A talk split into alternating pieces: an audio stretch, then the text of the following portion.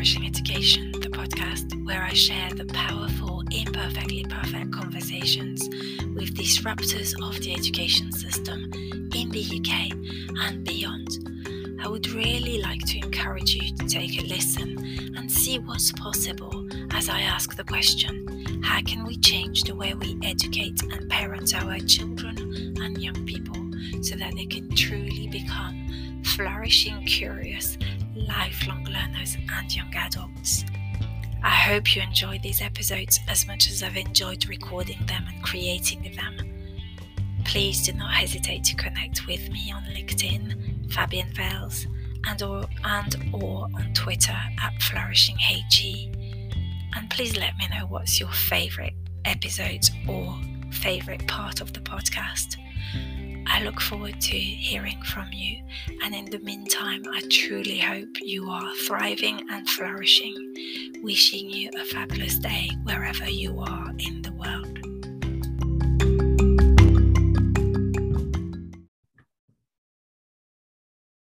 Hello, and welcome to another powerful, imperfectly perfect conversation for the Flourishing Education podcast. Today, I'm delighted to be sharing a conversation with Dr. Tom Markham. Say a very warm welcome to the podcast, Tom. Uh, thank you very much, Fabienne. It's great to be here. I appreciate the invitation. Yes, I'm very um, grateful that you are here. And for the listeners, as often, I have already had a bit of a sneak preview because Tom and I have had a conversation before, obviously, organizing this podcast. And as always, I think you are in for a treat. So it's exciting. So rather than me introducing you, would you tell us a little bit about you, about your career so far thus far? Um, and perhaps what you're currently working on? My career has, uh, for the last 25 years or so, has followed a fairly straightforward path, more or less. I've been focused on project based learning. I was fortunate enough to become involved with project based learning in the 90s when it was first being practiced before it was really popular, but was being practiced. And I was fortunate enough to be in a school where uh, that was possible. And we had really great PBL projects even then in high school. And then uh, I went to work for the Buck Institute for Education, now known as PBL Works. And I was one of the original uh, authors of their book on project-based learning and which really launched project-based learning uh, in the US and then into UK, Australia, China, and now PBL is really practiced worldwide in most systems of education are using some form of project-based learning. So that's where my focus has been, traveling to schools, working with teachers, working with school leaders, and thinking about using PBL as a tool for sort of leveraging change in the school system. So that's been a big part of my journey for the last two decades or so. Uh, more recently, uh, I have been focusing on how we can use projects for social impact and environmental regeneration. And that's really my current interest. So I do that in several ways. One is I work with schools. Uh, I'm encouraging teachers to work with students on meaningful social impact projects. So I believe the highest and best use of project-based learning is to engage young people in meaningful problem solving, focused on problems that matter, or what I call doing projects that matter, as opposed to using PBL as just another clever way to teach your curriculum without lecturing. And that's oftentimes what PBL becomes. It's just kind of a, a fun way to do learning, but the topics and the outcomes are really the same. And of course, that's still controlled by the testing and curriculum regimen we have. So I have been working a long time to help uh, teachers break out of that, but even more so in the last couple of years, because I think uh, I'm doing projects, for example, I work quite a bit with Australian schools. We're doing projects on equality, um, we're doing projects on sustainability. We're doing teachers are doing projects on uh, designing games for a positive future to have a positive impact on their peers. Uh, I'm working with a school in Sydney, all girls school, and they're doing women's empowerment projects. How do you develop women influencers for positive good? How do you look at women leaders in the world and see what they're doing, bringing to the world? So that's of that's of the most interest to me. And then uh, I'm taking that, I'm also taking that outside of school because I think that school is still way too limiting in terms of what it allows teachers and students to accomplish. We are still caught in this uh, vise of the curriculum testing uh, as, as, as a way of measuring what we do in school. And that, frankly, is the greatest impediment, in my opinion, to having great education. So I'm working on a couple of things that are uh, hoping to develop. We don't know. Uh, one is called Bio Youth. We'd like to, uh, I'm working with partners, we'd like to develop a system where young people, uh, let's say 16 to 18, can work on regeneration and uh, bio, bio, bio regeneration projects, projects that have to do with the environment, regeneration, uh, sustainable agricultural reforestation, uh, water and air issues, because I think there, there's a large number of, of youth around the world who are really waiting to have a way to do that. And they don't really have a great avenue now. So bio youth is one of my uh, interests. I'm also working on uh, easy solutions to planting trees and reforestation and uh, interested in developing an educational arm for that so students everywhere can be involved in tree planting in the narrow sense, but also helping themselves and others in their community become actually engaged in the climate emergency. Because the largest problem right now is not that we don't know what to do, it's that we're not doing it. It's a mindset shift. And uh, to me, the maybe the climate psychology question is the biggest. Why, how do we get people to understand they're in the midst of an emergency and act accordingly? So those are my current interests, uh, along with, uh, I have some other interests on, uh, I'm writing a book called Allowing Genius, which is, I feel like there's too many impediments to helping young people develop their full I don't, I don't like to use the term full potential because nobody knows what anyone's potential actually is, but allowing them the full freedom to develop whoever they can become and however they can contribute. So that's those are probably my interests at the moment. Amazing. So the first question I have as a as a linguist and someone who likes to start with with clarity in terms of what we mean by different words and things. I'm thinking with uh, my the audience of the podcast in mind, which tends to be mums and teachers roughly my age, so you know, slightly longer, younger, slightly older, so 35, 55 in terms of age. So those mums, for example, teachers would have heard about project-based learning but mums may not have, other than what their children may have or, or may or may not have told them about project based learning. So, could we start with that, with you giving us, giving me, the, the listeners, uh, an overview of what you mean by uh, project based learning, you know, PBL, um, and why it's so, so relevant and important, you know, in terms of change and, and like you said, enabling young people to really tap into you know who they truly are. Their genius. Well i realized quite a number of years ago that project-based learning actually mirrors the way we learn in life. So we encounter a problem a challenge something we need to solve and then we go about in some way solving that problem or challenge, either by figuring it out or reading something or asking somebody or doing some research. And then we come up with a solution and we show somebody what we've done and share it. That's a simple description of what project based learning is. That's the way all of us learn from when we first are four years old, learning to tie our shoes, to meaningful problems as we go through life. Challenge, solution, test, challenge, test, solution, share. That's what project-based learning is in its simplest form. It's actually quite straightforward. It's the idea of pre presenting students with a meaningful challenge.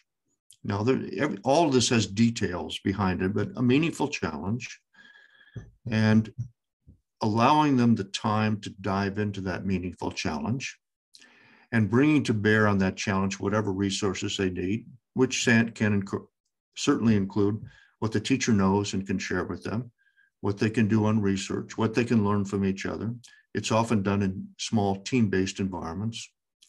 And as they move through this process of basically it's a design process, they move through testing hypotheses, coming up with solutions, sharing the solutions, and then finally presenting their work. And in project-based learning, we particularly emphasize sharing their work with an audience outside of school, because when you, this is not about sharing it by standing up in front of the class. And if you've ever been in the classroom and, and witnessed that, you have 20 teams of students who get up and speak for five minutes each. And by the 10th team, everybody's half asleep. I mean, more powerful presentation, showcase, presentation of learning kinds of activities that really, uh, I'll use this term, they force students to perform and, at, and challenges to perform at a higher level. And so it's an important component of project-based learning to do these public presentations. It's not just because it's a nice thing to do, it actually changes the physiology of of young people, as it does for people of any age who have to perform. You, you know, you now you don't want to challenge to the point they pass out and faint, but you want to challenge to the point where they do their best work and show their best side. So that's what project-based learning is about. So uh, that's that's obviously runs uh, almost diametrically opposite to the traditional school system where we deliver the information and the kids sit in rows and receive this information and then hand back that information, usually on a test. And if they hand back the information in a form that's reasonably close to what the teacher presented to them, they get a good grade. So we're not looking for that in project-based learning. We're looking for a little more a creative application of the mind to come up with uh, really creative solutions and interesting solutions. Now, when students go through that process, they love it. When it's successfully designed, now there's some tricks to successfully designing a project. But when you do, you get outcomes where the kids are very bright, awake, satisfied, happy. They come through that learning experience thinking, wow, this is what learning should feel like, what it looks like. I love this. Now, the downsides for the moms sometimes is that, uh, well, where's, where's the, where are the grade, traditional grades so they can get to university? This is always a big one. Uh, are they really learning anything? because they're solving problems, but are they really learning mathematics or are they really learning history or really learning facts? Uh, because we associate learning with factual retention. And the answer is it, there's plenty of room to include that, but it's not the predominant outcome you're looking for. And the reason it's not the predominant outcome you're looking for is because as the world has shifted all that information is now available on demand. And we haven't quite caught up to that. Uh, we're still trying to control the flow of information to young people because if we control the flow of information, then we can control the testing and the certification process, which is what we still like to do. And that's, of course, what is built in through all the K-12 and university system. So it's a tough one to crack that system. But I think eventually we're moving towards a more personalized world in which students really have the opportunity to learn in different pathways. And that's going to cause some angst because amongst the mums, because it means that there probably aren't going to be, in the end, standardized outcomes. There's going to be a whole lot of people coming through an educational experience, and they're going to look a little bit different meaning some of them are going to know more about other things than some do, and vice versa. So that breaks down our whole standardized system. And that's the reason it's taking a long time to transform our school system.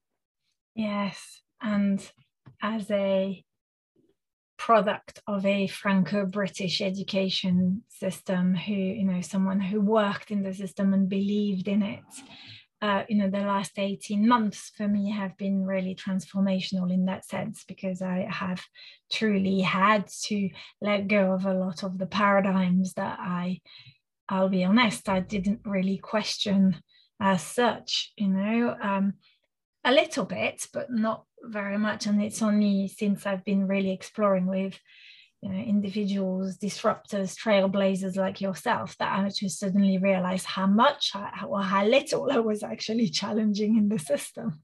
Um, and perhaps the reason why I decided that in the end I couldn't go back to my full-time position and, and job you know, at university.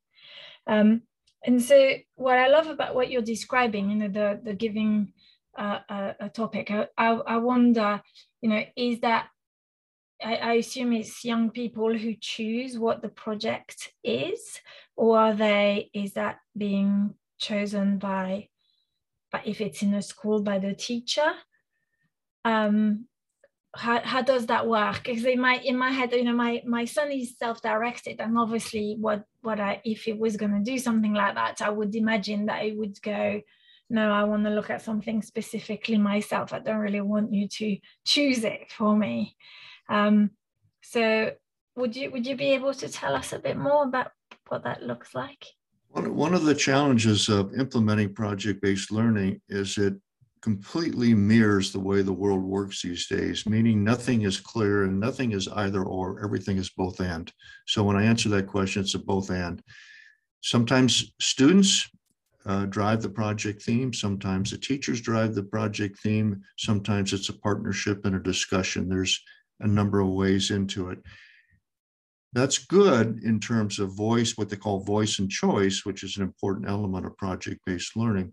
But it puts quite a bit of pressure on teachers to be able to handle that uncertainty and to sort of read their class and be able to work with students that way to really facilitate that so that you get to a good problem to be solved. That's, that's a, a fairly high level skill and it's not a skill that teachers are generally trained for, and it's actually a skill that some teachers can't acquire. It's, it's just too difficult for them. So that's what's uh, retards the growth of PBL. But it can be both. Increasingly, I think we're moving in the direction of more student voice and projects. That's sort of just part of the general uh, direction that education is taking and, and the direction, general direction, frankly, that society as a whole is taking, where everybody has a voice. So voice is becoming very important in our society, and, and, and that's happening with students as well. But there are a variety of ways of doing it. Another problem associated with this is teachers sometimes don't understand what their role is in project-based learning. The students are actually supposed to be doing all the work uh, not the teacher, it, which is the reverse of how we do things. Now the te- uh, students are just sitting there listening and the teachers are doing all the work, which is why the, the profession is so exhausting at the moment. It's actually, if you're a project-based learning teacher, it's not exhausting. So when you see all these reports of the great resignation among teachers, that does not include project-based learning teachers. They are generally creatively satisfied with what they're doing. And uh, they're doing it because they're facilitating the learning of others rather than direct instruction. So the, but it does create a training issue, professional development issue. It's hard for school leaders to develop a cadre of people to do PBL. And I'll just say quickly, it's not necessary that project-based learning be done six hours a day, five days a week, nine months a year. It's only necessary really that students have a great project experience or hopefully several great project experiences throughout the school year. There's certain subjects that actually lend themselves to a little more traditional form of instruction and certain subjects that don't. So you try to be intelligent about it and, and pick those subjects that are very amenable to problem solving and open-ended inquiry rather than really fact-based. Mm, wonderful. And so you also said during your presentation of your career and, and your work to date and the projects that you're taking your work away from education and schools and you know looking at working with meaningful social impact projects. So could you and you know your profile says you're a regeneration leader uh-huh. so how how does that does that all come together or not? Is it you know would you would you be able to to talk to that? As in you know um first of all what do you mean by meaningful uh, social impact project? And well yeah. if i was designing education from the start right now and if i was looking at the state of the world uh, with a climate emergency deep rooted social issues such as refugees, immigration, uh, inequality, and wealth. Uh, wherever we look, in whatever direction, we have intense challenges on the horizon. So if I was designing school from the start, I would focus maybe on about a year or two of fundamentals, and then I would do nothing but create projects based on sustainable development goals. And I would say there's 1.8 billion young people on the planet. And they're waiting to have an opportunity to do something, and they're not getting that opportunity in school. And so going outside of school right now is the only solution. It could be the other way around, but it's going to take a long time to do that. So and you can already see that the system is softening or even breaking down. It's the resignations, it's the, uh, well, enroll, school enrollments are down. I don't know how it is in the UK and France, but in the US, uh, enrollments are down. Micro schools, homeschooling, people are looking for different ways to do this to engage their children uh, in a more realistic way and a meaningful way. So I think the the weight, if we if we could put it this way, the weight of the curriculum needs to shift to problem solving, addressing meaningful contemporary issues that are going to determine whether we survive or not, rather than still focusing on, uh, you know, as I I worked in the UK, you're in the UK, and I remember talking to, you know, year five, year six teachers, and they were going crazy over having to teach, uh, you know, the 1066 issues and all the monuments and how many wars and armies from the kings and this and that. Got the same thing in Australia. Got the same thing in the in the U.S.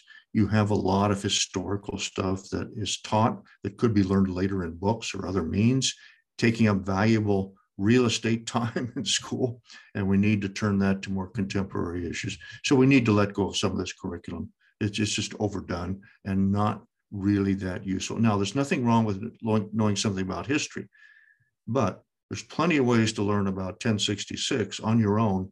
When you're 25 years old, you decide, oh, I'd like to know something about that.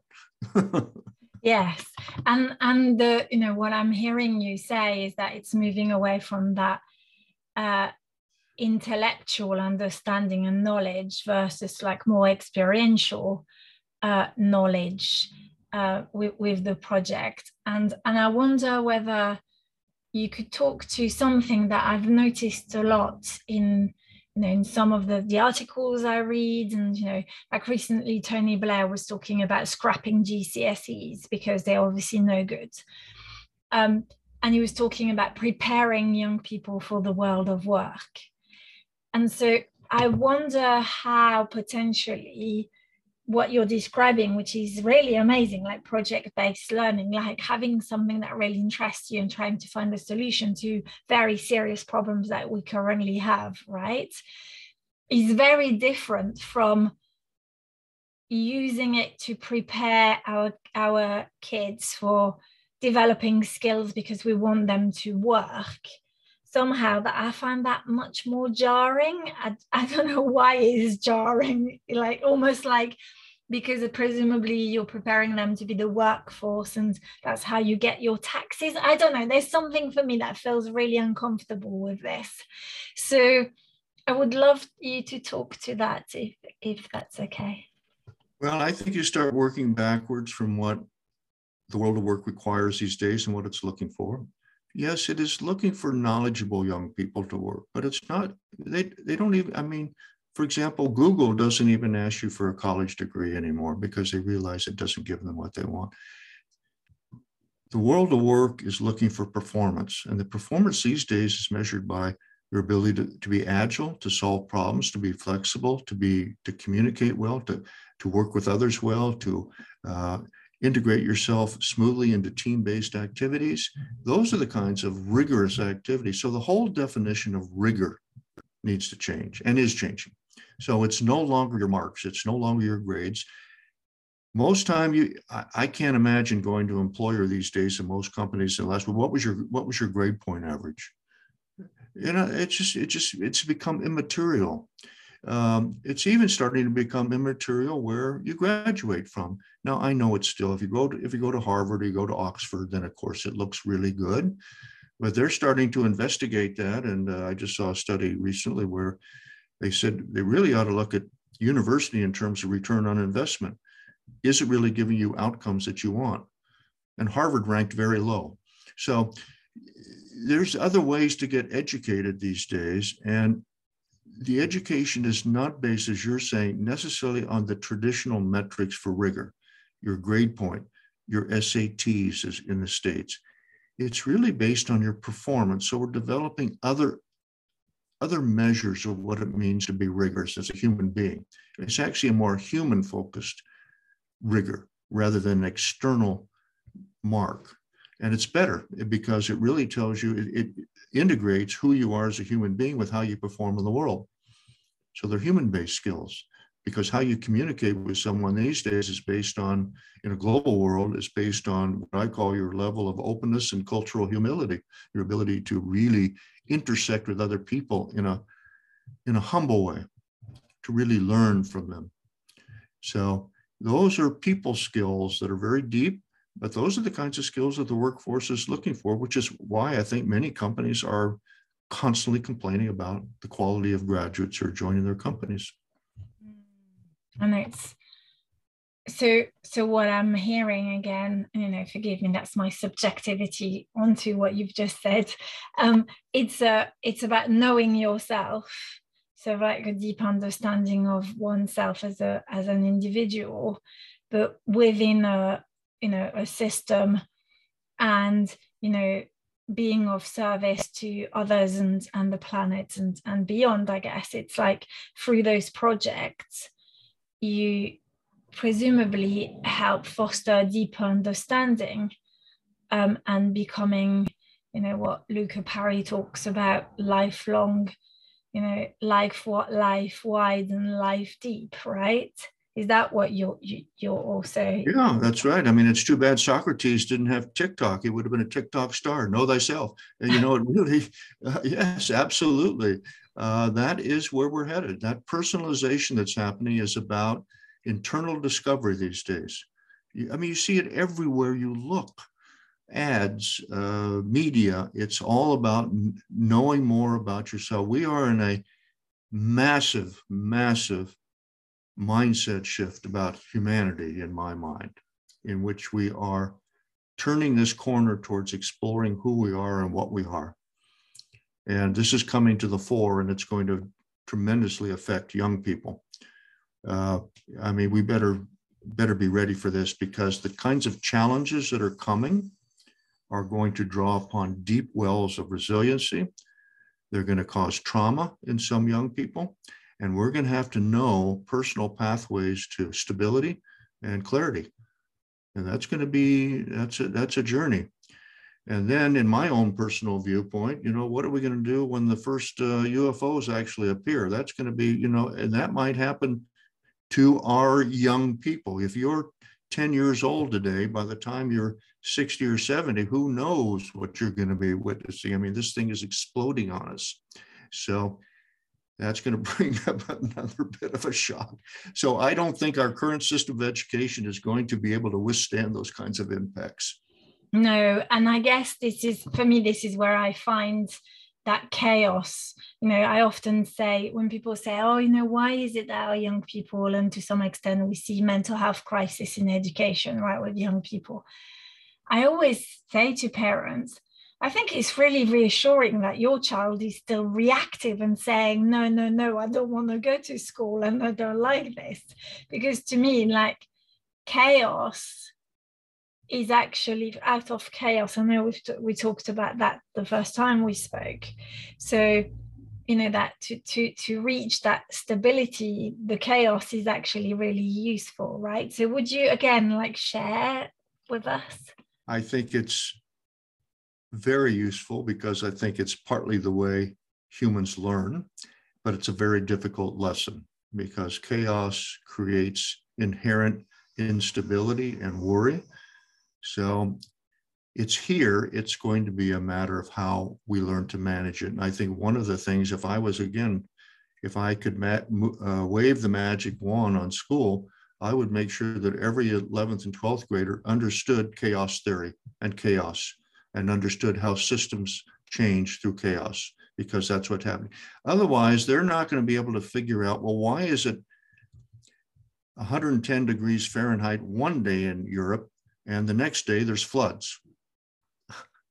and that's happening all over the world by the way you know that kind of like one day it's up one day it's down and we're, we're going to get more of that because weather is now in a chaotic uh, mathematical pattern it's it's clear it's it's out it's not not following traditional patterns and so, so do you feel that perhaps that's what we, we if the schools are not teaching that to our kids? uh, that's uh, that's a leading question, Fabienne. Uh, yeah, no, they're not. They they teach what's what is or what they think is, not mm-hmm. what's coming. They're not very. They're not really oriented towards future studies in school. They're in. They're interested in the the curriculum of the past. Or when I say the past, I don't mean just history. I mean, you know, mathematics as it is. You're still learning. If you go to if you go to secondary school, you're still learning in physics Newton's laws. Well, Newton's laws only don't really apply to the universe anymore.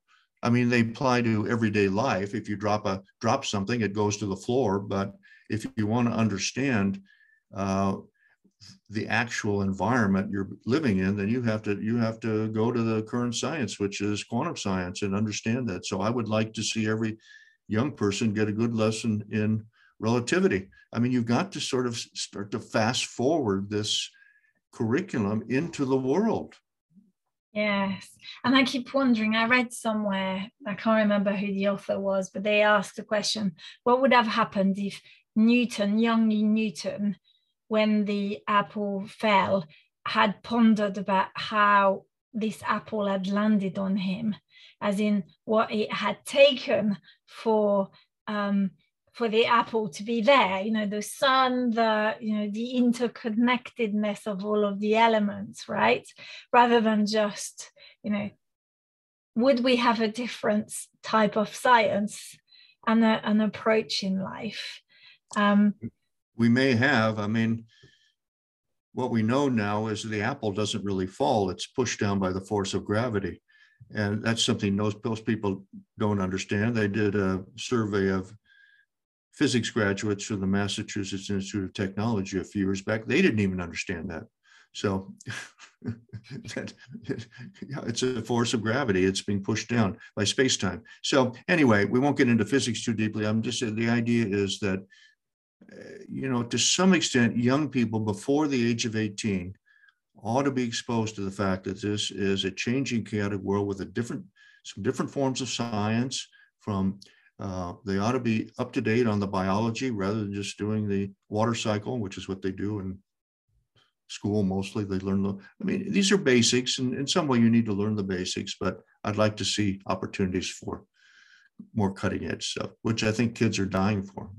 Yes. And talk to, well, you talk to many teachers say, oh, no, they wouldn't learn that, but I think they would yeah and particularly if, if you're you're offering them the, the what you described before you know a project that is exciting and, and enables them to tap into their creativity and all of those um, it, I, I would imagine they would be really alive like you said and really wanting to be part of, of this i think one of the if we had to sort of summarize the gap in schools these days, at least as I would summarize it, is that young people don't have any purpose other than to go to work and earn money or to become a social media star or become go into sports. They don't have a purpose. And yet we are on the have entered this age in which this earth has to basically rediscover its purpose and why we're here and why you know what's happening and uh, there's just all sorts of interesting developments out there that young people should know which would at least say oh my gosh i've got to ask some questions about this and once you start asking questions you can find some purpose yes that curiosity and uh, yeah why am i here and yeah, I, I, mean, it sounds a little uh, out there, but honestly, we're in this period. Uh, it's an amazing period to be alive in, in which many core questions are coming. Uh, they're coming. Those core, the core is coming to the fore. Let's put it that way. yeah, I love that. So, Thom, if parents are really interested, or you know, teachers who listen to the podcast are really interested in this, uh, and even young people in what we've discussed so far what would be one book that you would really recommend they go and read? When I publish my book, that's the book I'm going to recommend to them. I'm sorry that, you know, I think there needs to be a different kind of book about education. So I'm not going to recommend any of those. I mean, they're all, there's a lot of good ones out there, but most of them are about tinkering with the system. And I don't think tinkering with the system is going to be the answer. I'm not a tinkerer. I'm a disruptor. And uh, I think we need to disrupt. And that's what I think if parents really want to be thoughtful about their kids and, and what's coming, they need to be thinking about this future, not getting into the university, not getting the right degree. Stop worrying so much about grades. Start looking at their young people in uh, individual personalized terms. We have that's another thing. We've got an incredibly dis- neurodiverse world that's forming up.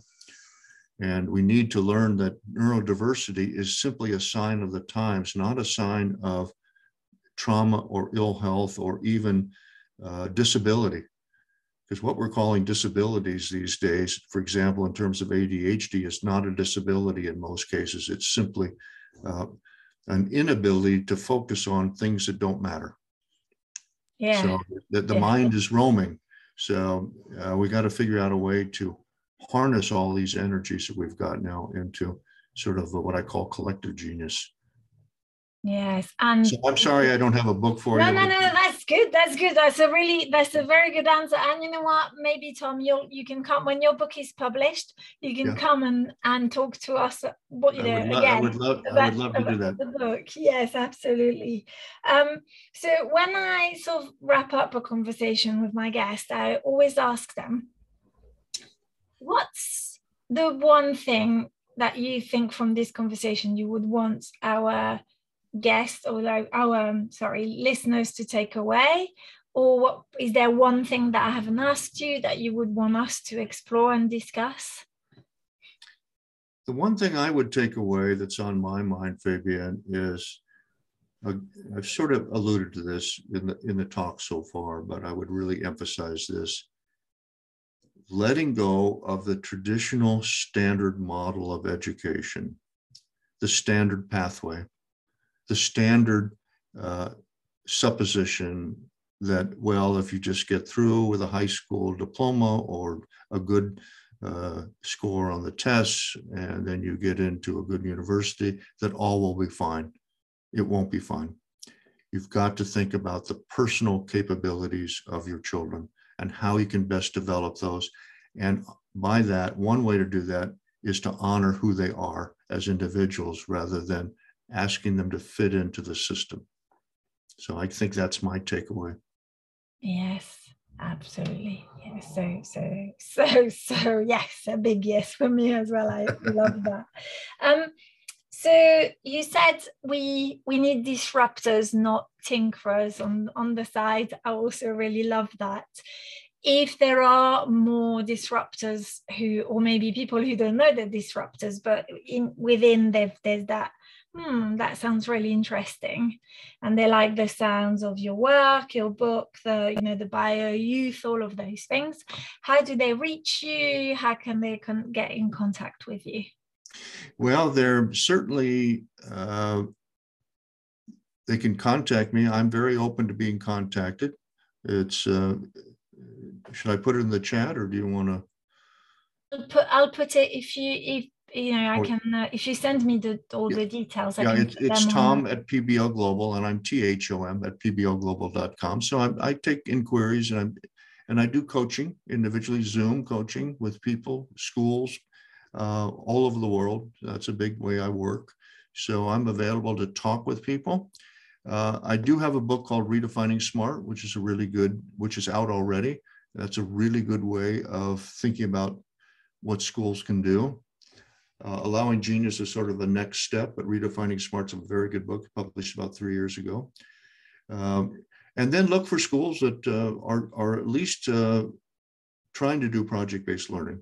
That would be one of my questions to the headmaster or to the principal when they when you apply. Are you doing some project-based learning? Are you doing design thinking? Are you doing inquiry? How meaningful is that in your curriculum? I would really be asking. Uh, I would be asking your schools what they're offering to your children. Amazing. Thank you so much, Thom. I could talk to you for hours, and I really truly really love to talk to you when your your second book is published because I think that uh, thank you. Wonderful. It's been a pleasure, Fabienne. Good questions, good discussion. Yeah, thank you so much for for your time today. All right, you're welcome, and uh, we'll talk again. Thanks so much for having me. Thank you.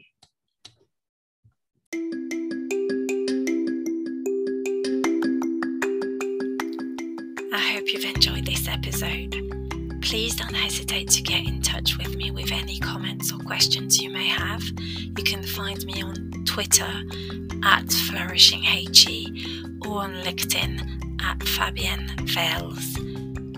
Please also like this podcast as it's helping me promote it, and don't hesitate to share it widely with your friends and family. Thank you so much for listening and for your support.